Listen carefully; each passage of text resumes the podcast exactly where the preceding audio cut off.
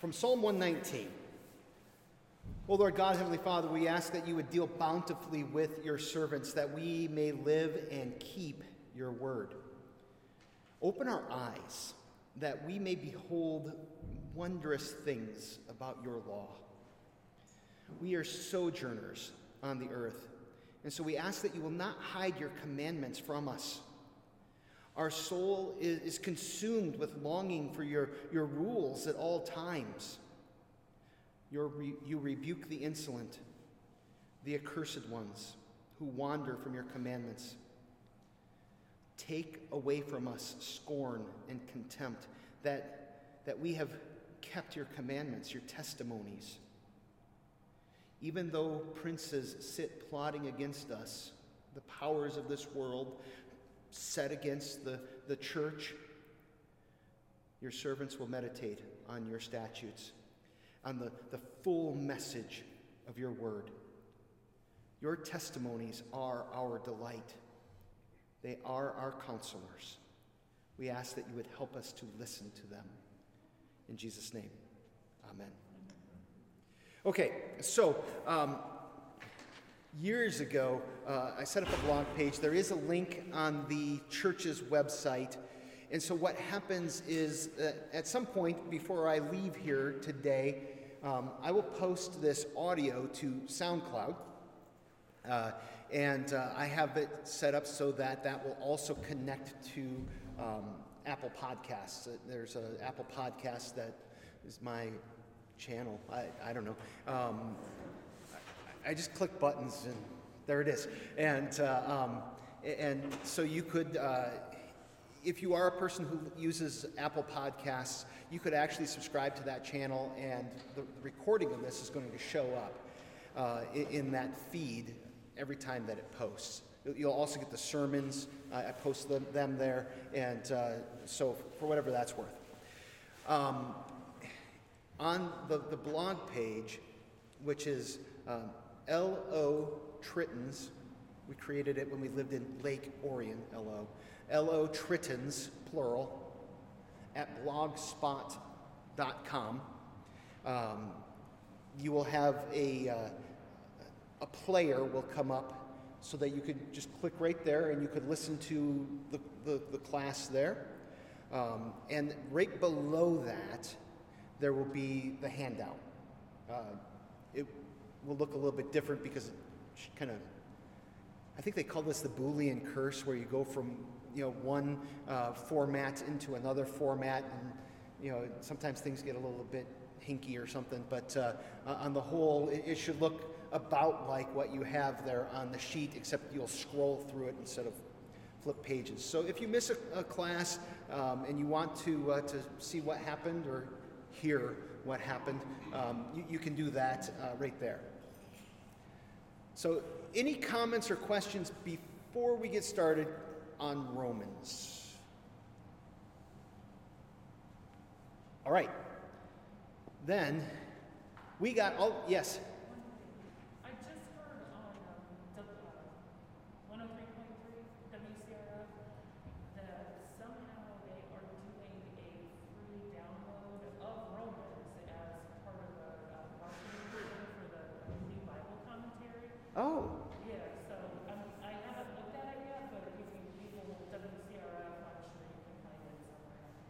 All right, so WCRF, uh, a download, an audio download of the book of Romans.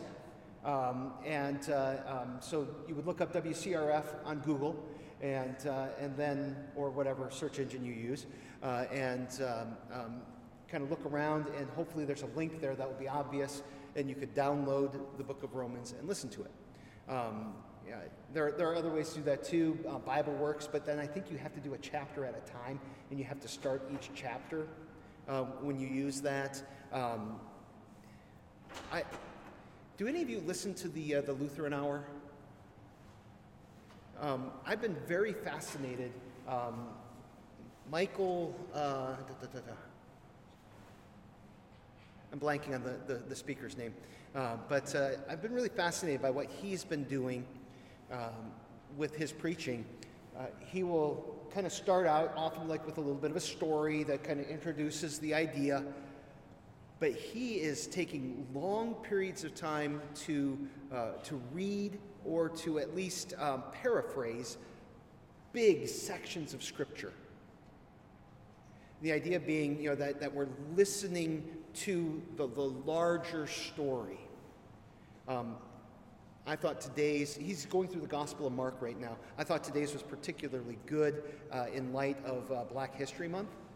Um, not that there was, you know, kind of the, you know, the black-white thing going on then, but there, there were ethnic tensions, um, Jews and Samaritans and Romans, and, and, uh, um, and it kind of gets into some of that um, as, he, as he tells the story from, from the book of Mark, uh, starting with the feeding of the 5,000.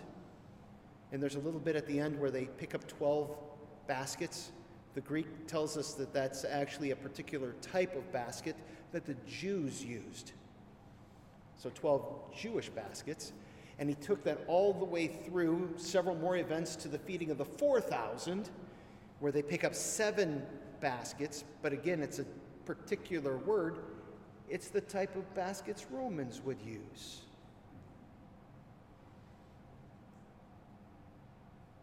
I think there might be a message there for those who have ears to hear. You know, so um, that's lhm.org if you ever want to check out the Lutheran Hour. Um, that is part of my uh, worship life. If if my worship life is working. Um, I, I, will get up uh, early on Sunday morning, and while I am uh, making and eating my breakfast, I listen to the Lutheran Hour because going to church as a pastor is not the same thing as, you know, even preachers need to listen to the word. All right, so we are in Romans chapter 1, and if we are to have any hope of getting through this at all, we need to get going. Um, I know I'm the problem. I get it. It's, it's okay. Um, Romans 8, uh, Romans 1, starting with verse 8. First, I give thanks to my God through Jesus Christ for all of you because your faith is proclaimed in the whole world. One of the things to notice uh, in all of Paul's letters is that he often begins his letters by giving thanks for the people to whom he writes. There is always, well, there are a couple of letters where there's not so much gratitude. You know, he's in a kind of a conflicted relationship with the Galatians.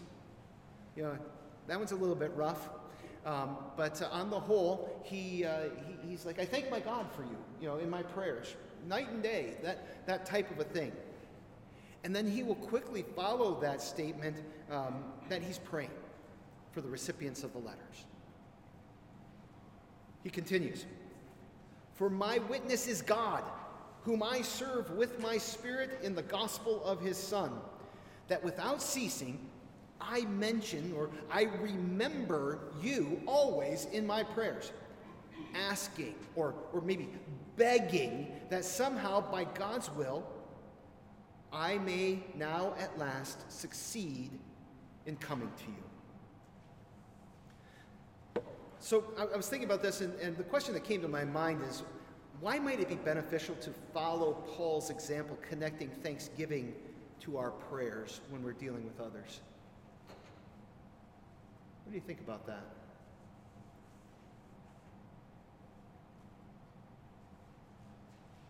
Why might it be beneficial? Yeah. Well, for one thing, if you're giving Thanksgiving for someone, it's hard to be mad at them. Yeah. or dislike them. yeah. Um, I, I think that there is something very important there that, especially when we find ourselves in conflict with people, to give thanks for them is probably a good thing.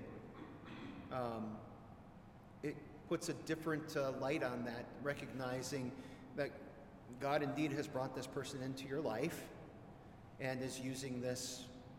All things work to the good. That, that, that's coming up in chapter 8, right? Right. So, can we trust God that the crummy situation that we are in comes from the good? It's going to work for our good, and so we can say thank you. Thank you for 2020.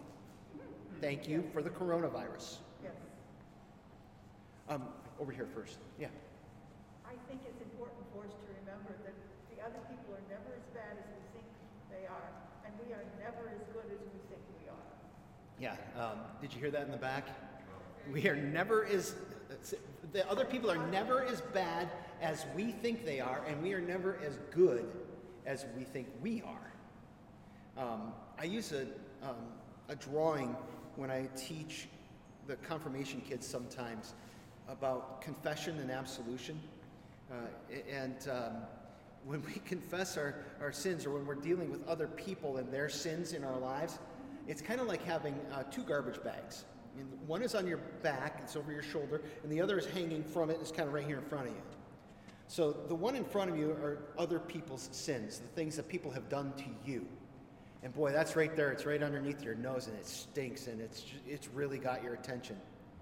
But the much bigger bag is back there, and you don't really see it because it's behind you, and you're focused on what other people have done instead of what you yourself do. And, and so, because we're focused on that negative thing, you know, we tend to not be as thankful. There's something else you mentioned about, today about COVID. And you said 2020 was a bad year. Well, it wasn't. Co- 2020 was a good year. It had some bad things in it. Absolutely. And even with COVID, many, many more people survive it than die from it. Most people who have it have a mild form, but we never hear about them because it's not newsworthy. Well, I think that we can all agree, though, that this year has been extremely challenging. And it's good for us to be challenged. It is, um, but at the same time, it ain't fun. No, it's tiring. It is. So, yeah. Sharon. I just was thinking that he gives a reason for his thanks. There's Uh-huh. a reason in that verse. Yeah. And it's not because I don't like that person or they don't like me. He's thanking God because of their faith proclaimed. Yeah. And that's a very different thing. He, that last clause is really important because he's writing, he's encouraged not necessarily by their personalities, but by their faith. And, Yes. And we come to faith with all of our brokenness and crazy personalities. And the faith that is not only just faith, but it's proclaimed. Yeah, and, and this is something that comes up in a couple of his letters that as he talks about the faith life of the congregation that he is speaking to, you know, it's been it's known in the whole region. In this in the case of Rome, in the whole world. Yeah. You know, and, and all, all around the Roman Empire, which, as far as they were concerned, was the whole world. Um, it's known. Like New York City, you know, the center of the universe. That's right.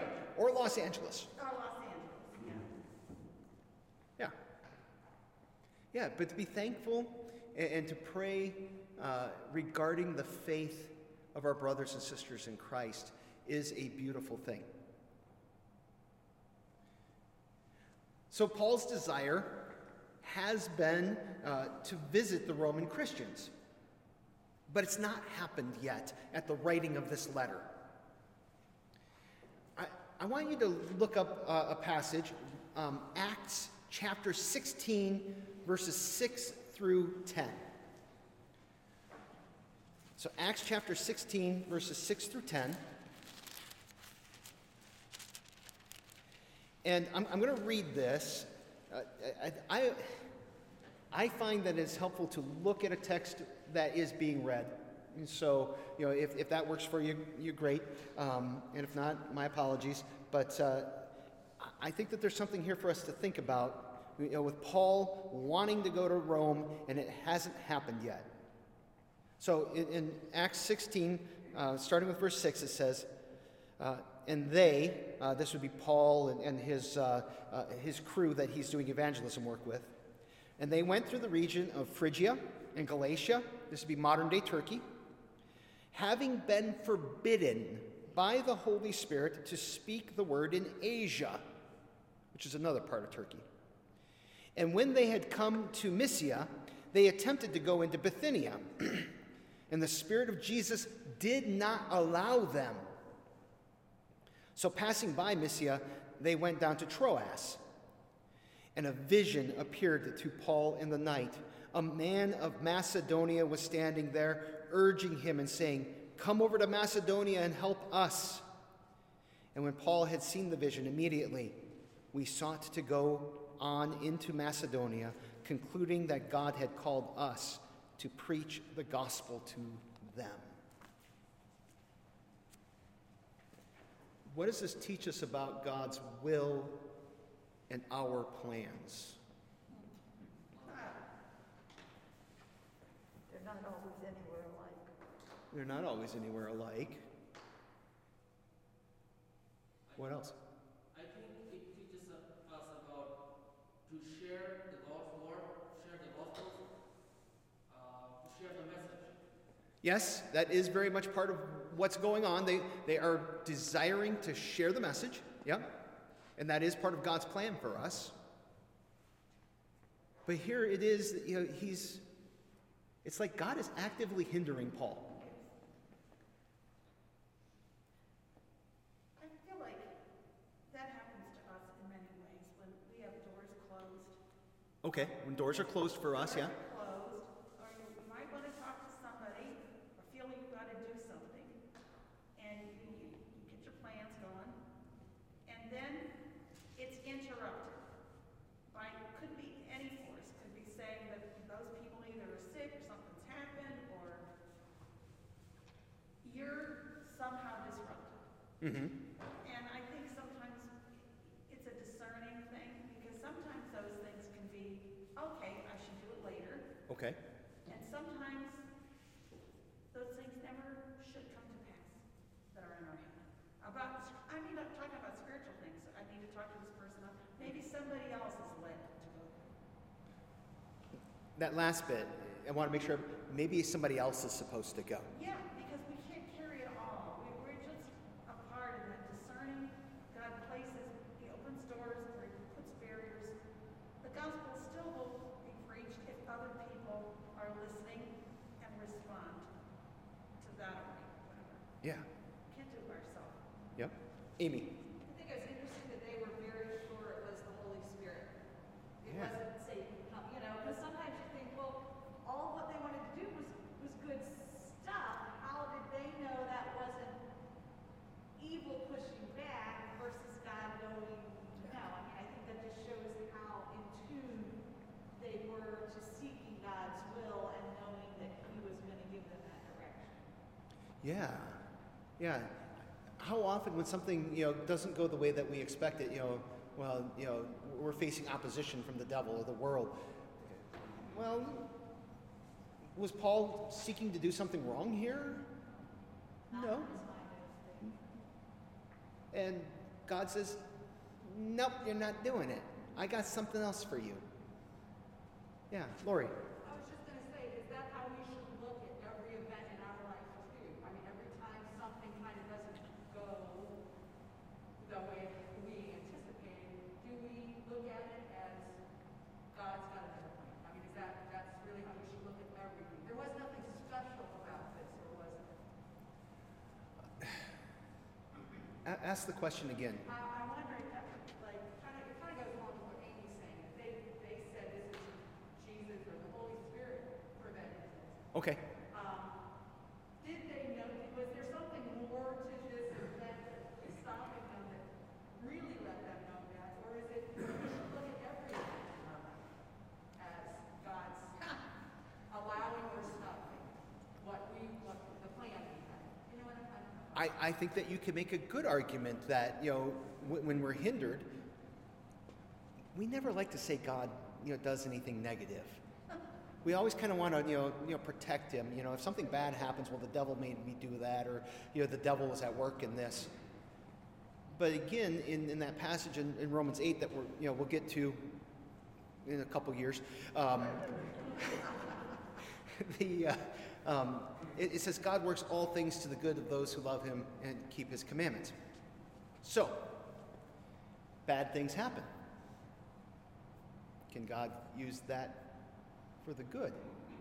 And then can we say that God is at work in this to bring about something good for us as individuals or for the church at large or for the kingdom. You know, one of the things that I've been thinking about, and, and, and some of this comes about because of the, the, the situation with the pandemic, you know, we are so, we, we don't want to deal with suffering. Anything and everything we can do to put suffering on the edges as though the worst thing that could happen to a person is that they would suffer or you know that they would die and i'm not i'm not saying you know woohoo let's suffer. Woohoo let's die. But in another sense if christ suffered for us and that is how god brought the greatest good ever into the world should we not be willing to suffer? Can God bring good into this world through our suffering? Because I can tell you that there have been times where I have seen people who have been through some real nasty stuff in their lives talk about the hope they have in Jesus, and it sounds completely different than when, you know, I've not been through anything, and it's, uh, you know, yay, Jesus. And they're like, no, no, no, time out. You don't understand. Yeah, it's bad, but Jesus was there with me in the middle of it all. It's like, oh, there's something different about that. And God uses that. God uses the difficulties of our lives to display hope and joy and peace. The contrast is, is amazing. And here's the, here's the thing that always bothers me about suffering I don't want to volunteer to be the one who suffers. But I'm more than glad to be the one who volunteers to help relieve the suffering. But for suffering to be relieved, does not someone need to suffer? And can we serve God by embracing suffering? I think we can. I just am not sure that we really want to. You know, the, the inconveniences and the discomforts of it, you know, we're like, hmm, the devil. You know, no, no, the devil. Maybe not. Maybe God is using this for his good, for a bigger plan for his kingdom. So Paul's been hindered coming to Rome. And we're kind of like, you know, why? Why would God hinder him? Partly because the time isn't right, maybe. Partly because he's got a different mode of getting there. Because if you read the book of Acts, those last chapters um, that I recommended a couple weeks ago, Paul does get to Rome as a prisoner. He's been arrested he spends a couple years under house arrest, and in that whole time under house arrest, he's welcoming people and preaching the gospel. And I can tell you that um, uh, there's some really good uh, historians out there that believe that on that first trip to Rome, that Paul did meet the emperor, because that's why he's there. He's there, he appealed to the emperor to judge his case, and they believe that the first time that he stood before the emperor, he was exonerated, and then he did go on and continue that missionary journey on to Spain. And God got him there on Rome's dime. God can use all of these things. But we feel like we need to have it all figured out.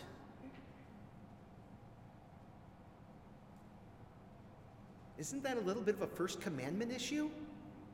You know, the first commandment, you shall have no other gods before me. Where do you put your, your, your, your trust? Where do you turn to when things go wrong in your life? I, I think that there's a wisdom that's being displayed for us here in, in how Paul uh, approaches this whole situation.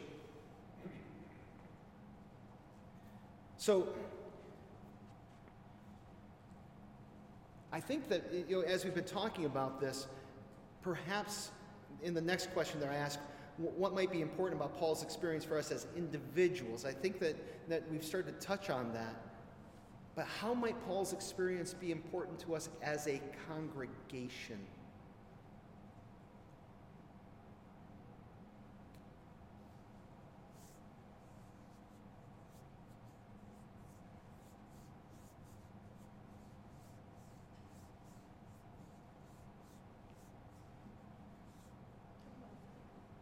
There's the importance of discernment and prayer and making sure what you're doing is in line with what God wants you to be doing. Yeah. Yeah. How, do we make sure that as a congregation that our hearts and our desires are aligned with God's heart and desire for us as a congregation? And I think that there are some things that are obvious, you know, kind of word and sacrament type of stuff, that we are people who are listening to the scriptures, that we are receiving the sacraments, that we are um, proclaiming the kingdom of God and receiving forgiveness and, and all of those kinds of things. But other things can get a little bit more murky, can't they? Do you or do you not build an expansion?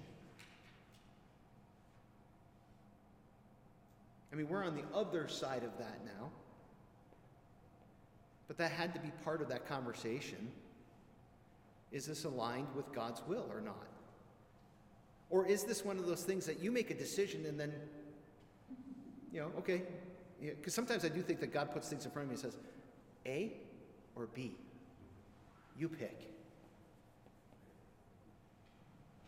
Yeah. First time we decided to do an expansion way before your time, it didn't happen. Yeah. So I, I think God's hand was involved in that, and we came out the better for it. Yeah. Um, so, the history of our congregation. Uh, when, when I was called here, uh, one of the first things that was done was you, you set up meetings, and I went around to different people's homes. And I sat and, and I talked with them, you know, with, with you. Uh, you know, it, and uh, just kind of get to know people. And I remember, um, I'm pretty sure it was in Dave Grunenwald's house. Um, there was a member of the prior call committee. And some of you were here when the previous pastor was here.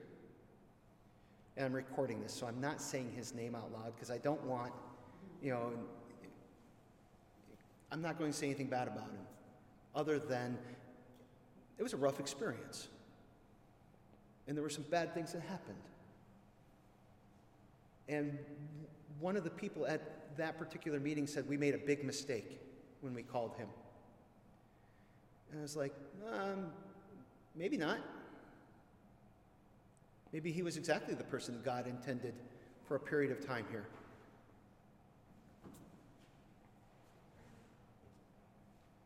That's maybe not a comfortable thought.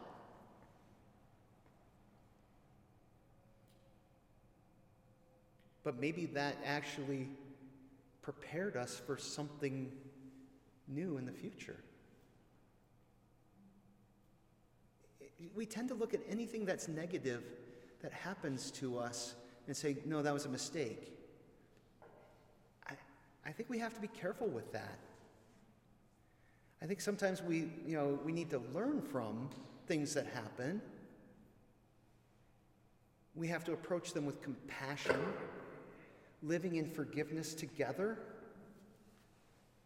But at the same time, to recognize the hand of God in the midst of these difficult things, even as a congregation, is a good thing.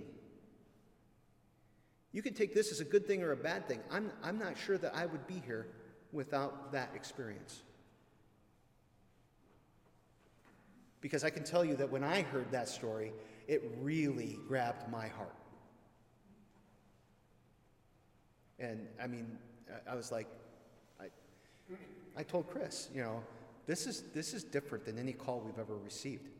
I had about nine calls before this one. And every one of them, you know, it was just like, yeah, no. And then this one, I, I talked with Mrs. Tubergen over there, and, you know, and she's telling me the story of the church, and I'm just like, oh my. And we knew we were in trouble the moment that we walked in the front doors. I mean, you know, I mean, literally, it was one of those moments where you kind of grab each other. There's something different here. And I think that, you know, God was at work in all of that. He was at work in the stuff that was going on in my old congregation. And not all of that was good either. To do his work in the church. Yeah. Sometimes when you do something or don't do something with your children and they get upset, and you say, I know what I'm doing and this is the right thing to do. But then when God does that to us, we're like the little kindergarten kid that says, but I want to do it. This is what I want. Yeah. And we seem to think that if I want to do it, it must be from God, because obviously, it's obviously good. Uh, and God sometimes says, no, this is not what I want for you. Or he says, yes, this is what I want. Yeah. And we forget, you know, we have to let God be God. Well, I was just going to say, it's kind of a first commandment issue. God is God. And that isn't this fatalistic, you know, eh, you know, whatever. But it is a sense of, my God is good. And He loves me. And He has promised to do good. And therefore, this thing that does not feel good, there must be something more here. And so then we turn to Him in prayer and we call out to Him. And maybe we never understand it in this life. I don't know if we understand it in the next life either. But by then we won't care. But by, by then, those become badges of honor. They're the marks of the life of faith. But I think God must get very oy oy oy with us because we are so like kindergarten kids. Well, you know what? I don't think he does because he's God. It doesn't mean you can't go oy oy oy. Well, we do know that Jesus looked at his disciples and said, Are you so dull? Yeah. All right. What role does prayer play in the life of a congregation?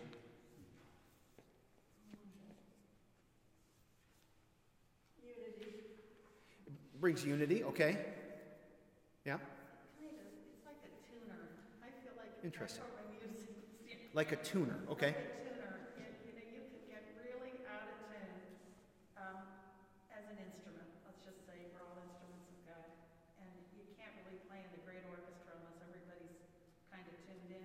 Okay. And the more you get tuned in, the more you get tuned, the easier it is to um, listen to others, and then you can play together.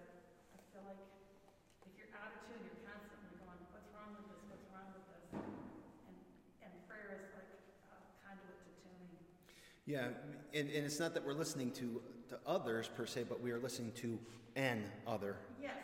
You know, um, you know, as we talk with God, you know, we're asking Him and we're talking to Him and requesting from Him, and He will drive us to His Word. You know, and then we will wrestle with that, and then we'll come back and we'll talk some more, and in all of that, He's at work, shaping us, and I like that, tuning us. You know, uh, so that then we have harmony together because we're matched with Him. That's it, because when you're, when you're trying to tune an, instrument, you're not listening to any other voices. You Right. have to really hone in, and there's a mystery, because if everybody's doing that, then when it's time to play together, there's something you can't explain. Yeah, and I think it's important that we're tuning to Him Yeah. and not to each other. Totally. Um, Lucy, uh, our daughter Lucy, is playing guitar, and she's pretty much kind of self-teaching herself because you know they're related to my wife and they're stupidly musically talented, and uh, um, and she's figuring this stuff out. And she comes down to me and she's trying to figure out this song, and um, and she's like, I can't understand what's happening with this chord, and I'm listening to it. I'm like, it's tuned differently. So the artist that did the song, they actually tuned the guitar in an abnormal way to get a peculiar sound that they want. Uh, and she's like, Well, how do I do that? I'm like, Well, if it's not somewhere on the internet where you can find it, good luck.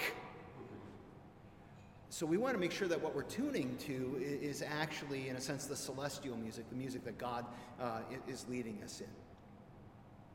Um, a couple of scripture passages here to think about. Uh, first of all, uh, James chapter 5, verse 16. Uh, the prayer of a righteous person is powerful and effective. And the thing that I often run into when I mention this verse is well, where do we find some righteous people so that they can pray? Well, guess what? We are going to be talking about the righteousness of God that is delivered to you, given from the outside, and makes you a righteous person, which means that your prayers and our collective prayers are indeed powerful and effective because of the one to whom we pray. And, and, and notice who is active in prayer. Um, check out I, I, encourage you to get you know, your, your copy of Luther's Small Catechism out and read through the section on the Lord's Prayer, just how Luther explains these things.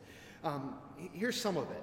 In the second petition, God's kingdom comes when our Heavenly Father gives us His Holy Spirit, so that by His grace we believe His holy word and lead godly lives here in time and there in eternity. So we lead godly lives here in time and there in eternity because of what God is doing in our lives. God's the one that's active. Uh, the third petition God's will is done when He breaks and hinders every evil plan, every evil plan of the devil, the world, and our sinful nature. I love that one. You ever think of God breaking and hindering? You know. Um, the fourth petition God certainly gives daily bread. Uh, sixth petition we pray in this petition that God would guard and keep us. The seventh petition we pray in this petition, in summary, that our Father in heaven would rescue us from every evil of body and soul. And so, as a congregation, uh, our life together is really steeped in living in God and Him being at work in us, together and individually.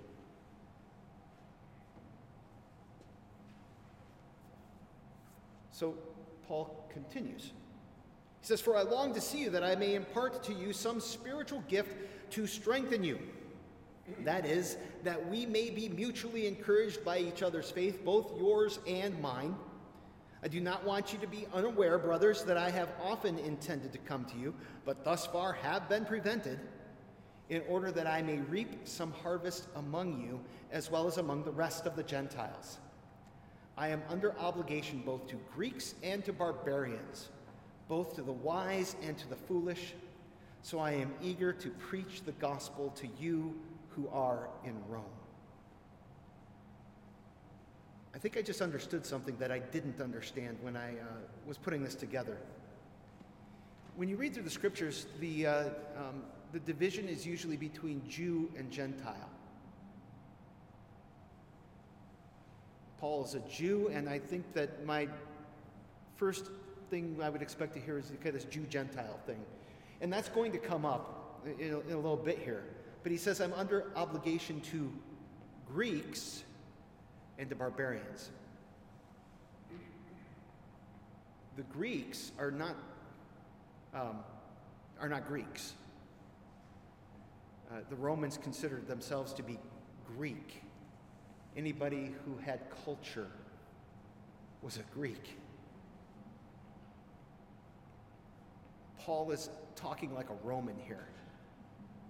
Be, you know, because the same way that the Jews have this dichotomy between Jews and Gentiles, you know, the Romans had this dichotomy between us and everyone else.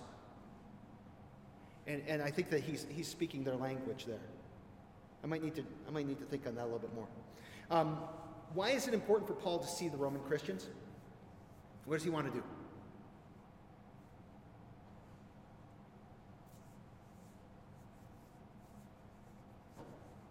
Yeah, Larry. Seems to me there's a parallel with what we're going through t- this last year and now. Is, I mean, we, many of us have not seen friends and relatives for far, far too long, and I think we, this longing, this yearning for that kind of contact that's reflected right here in Paul. He just, he needs that contact with them, seems to me.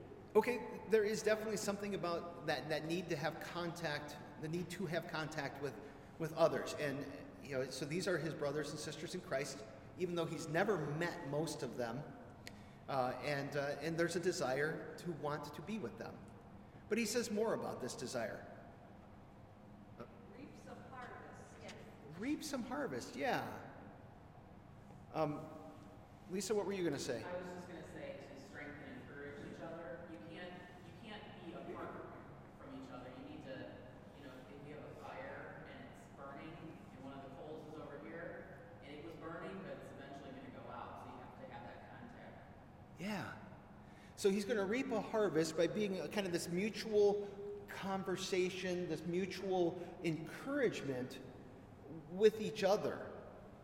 Um, does, go ahead, Sharon. I was just thinking too, that in that getting, it's all about spreading the gospel. So in reaping the harvest, when you get together as a group, the desire, the fervor to spread the gospel becomes greater than when it's dissipated. So there's this desire to come together, and then that will help to push them out to shed, to spread the gospel through Rome. And um, it- this is a little bit of a spoiler alert because it comes in Romans chapter 16. Paul's hoping that they're going to send them on to Spain.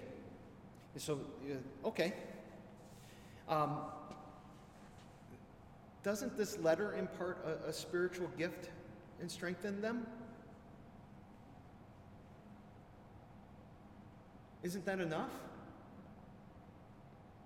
No. No. I've been thinking uh, about this, I, this little word, it's not a little word, uh, this word incarnation. It means in the flesh. Um, in incarnational ministry, you know, in many and various ways.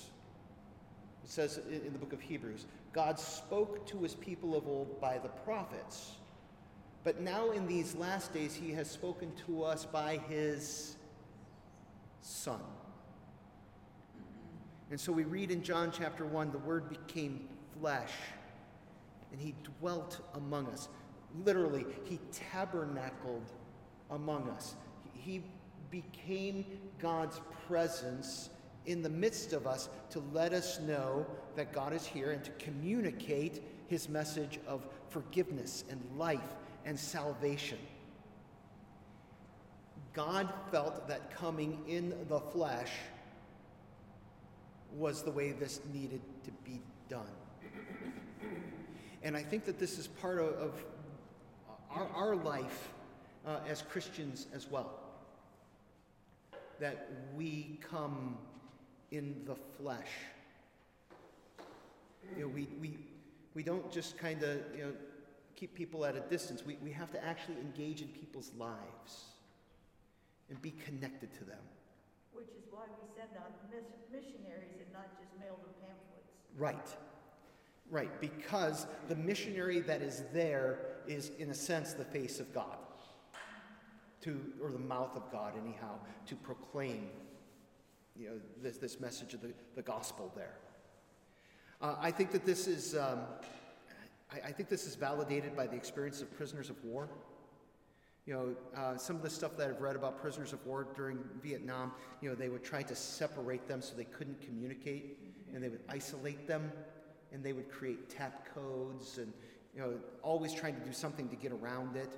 Um, And uh, it, I find it fascinating some of the stories that I've heard about Christians going back and just trying to remember, you know, through this mutual conversation when they can, when they could. They would risk so much just to be able to say, um, I remember our Father who art in heaven. What came next? Oh, I think it was hallowed be thy name.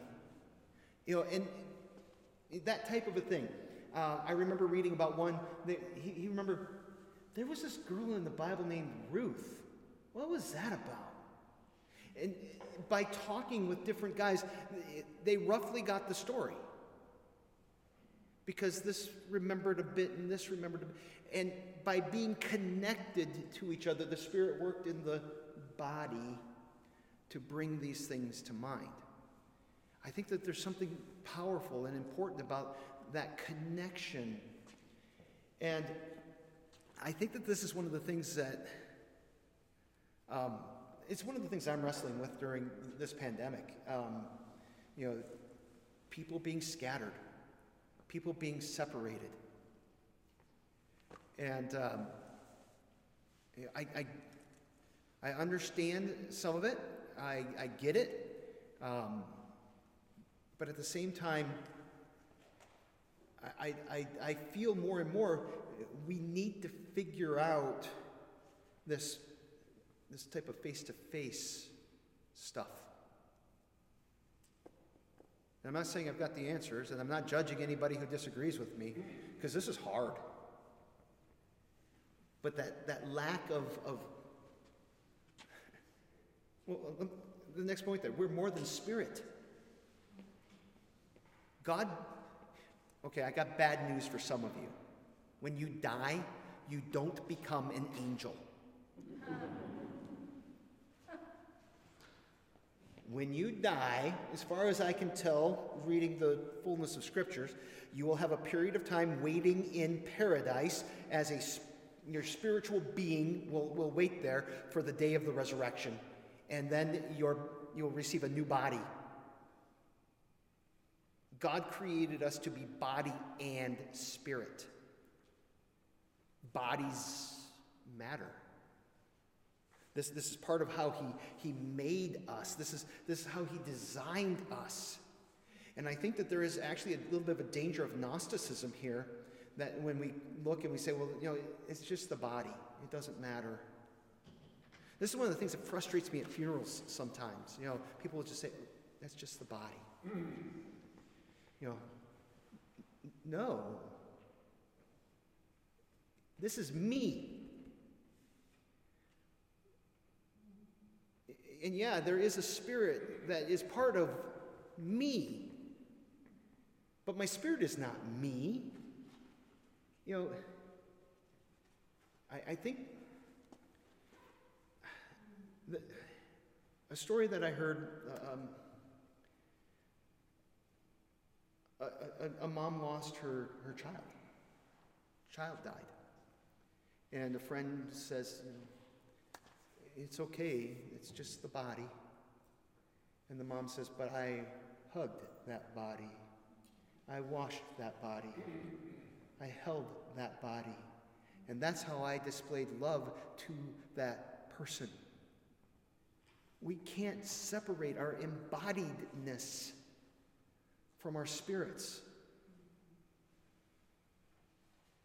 And I, am a little bit concerned sometimes that we're comfortable with, um, and I'm, I'm, trying to tread lightly here, but I'm also trying to um, push back against some of the, you know, the way that we think about things. I'm, I'm a, a, little bit uncomfortable with, you know, I, I can watch the service at home, and I'm fine. Don't hear what I'm not saying. I am really glad that we have the technology to put this online for people, you know, to be able to hear the word there because I believe that the word of God does not go out and then return empty. You know, I, I think that, you know, I think that sometimes there are times where you can't come. And boy, oh boy, thanks be to God that we have something that you can grab onto to hear the word. But at the same time, I, I worry that I'm good. My spirit has been fed. But my body's really comfy in the jammies on the couch. It's a conversation that I have sometimes with our children about going to school because a lot of their, their classes are online. I'm, I'm ridiculous. I'm like, you know, I think you should get up and get dressed before you go to your class. Take a shower, brush your teeth, set up your little computer, and act like you're in class. We say that to the teachers too. They didn't like it. But they're like, you know, but I could get up five minutes before and turn it on and sit here in my bed and be really comfy. Your body matters. It's not just what's going on here. All of this is important. And, you know, I, I, think that it's when our bodies are together that we have the opportunity to really encourage one another with their faith as we share stories, as we share experiences that happen with our bodies, uh, and we have the opportunity to, you know, speak together in prayer. And so I think that you know this is important what we're doing, um, and uh, I'm going to need to wrap up there. So n- no shock that I didn't finish the uh, the session. So next week, um, we, my, the Tritton family, are going to make a quick run up to uh, Manistee and uh, see uh, my mom and our son. Um, those of you who don't know, Ricky is living with his grandma, uh, doing his student teaching. It's kind of a hoot. They're, they're like, you know, "Ooh, look what we're doing. it's hilarious. um, anyhow, we're, we're going to run up there. Vern Bach is going to be here. Uh, Pastor Bach is a neat guy, and uh, um, so he's going to be leading the service for Transfiguration. As I was talking with him, I want to teach this. I, I want to have this conversation with you. Um, I don't like the idea of canceling for next week, uh, but um, that is uh, that's really kind of where I'm at with uh, with our class for next week. We'll, we'll postpone and we'll go one more week out. Um, if somebody wants to put something together, you know, to have like a one-off type of thing, and um, you know, gather some people together, uh, God bless you. I, I'd be glad, you know, to uh, communicate that to people. But um, on the whole, we will pick up with some of the most important verses uh, in Romans, historically, spiritually, um, next week, um, or the week after that when we get into uh, Romans chapter 1, verses 16 and 17. These verses literally changed the world. And um, as part of uh, preparation for that, you have a handout which is part of uh, Luther's works. And uh, this is Luther writing about his experience with the righteousness of God. He says he hated it. Think on that for a second. And then he talks about how this passage formed the way that he viewed the righteousness of God. And that view then is at the heart of the Reformation, which actually changed the history of the world. So, in two weeks, we'll come back to that. All right, should we pray? Lord God, Heavenly Father, we thank and praise you that we could be together today. And we pray that you would that you would bless us and that you would help us to, to embrace your word, to embrace who we are, and that you would help us to live in relationship with one another. And we ask that, uh, that you would lead us and guide us in Jesus' name. Amen. Thank you, everybody.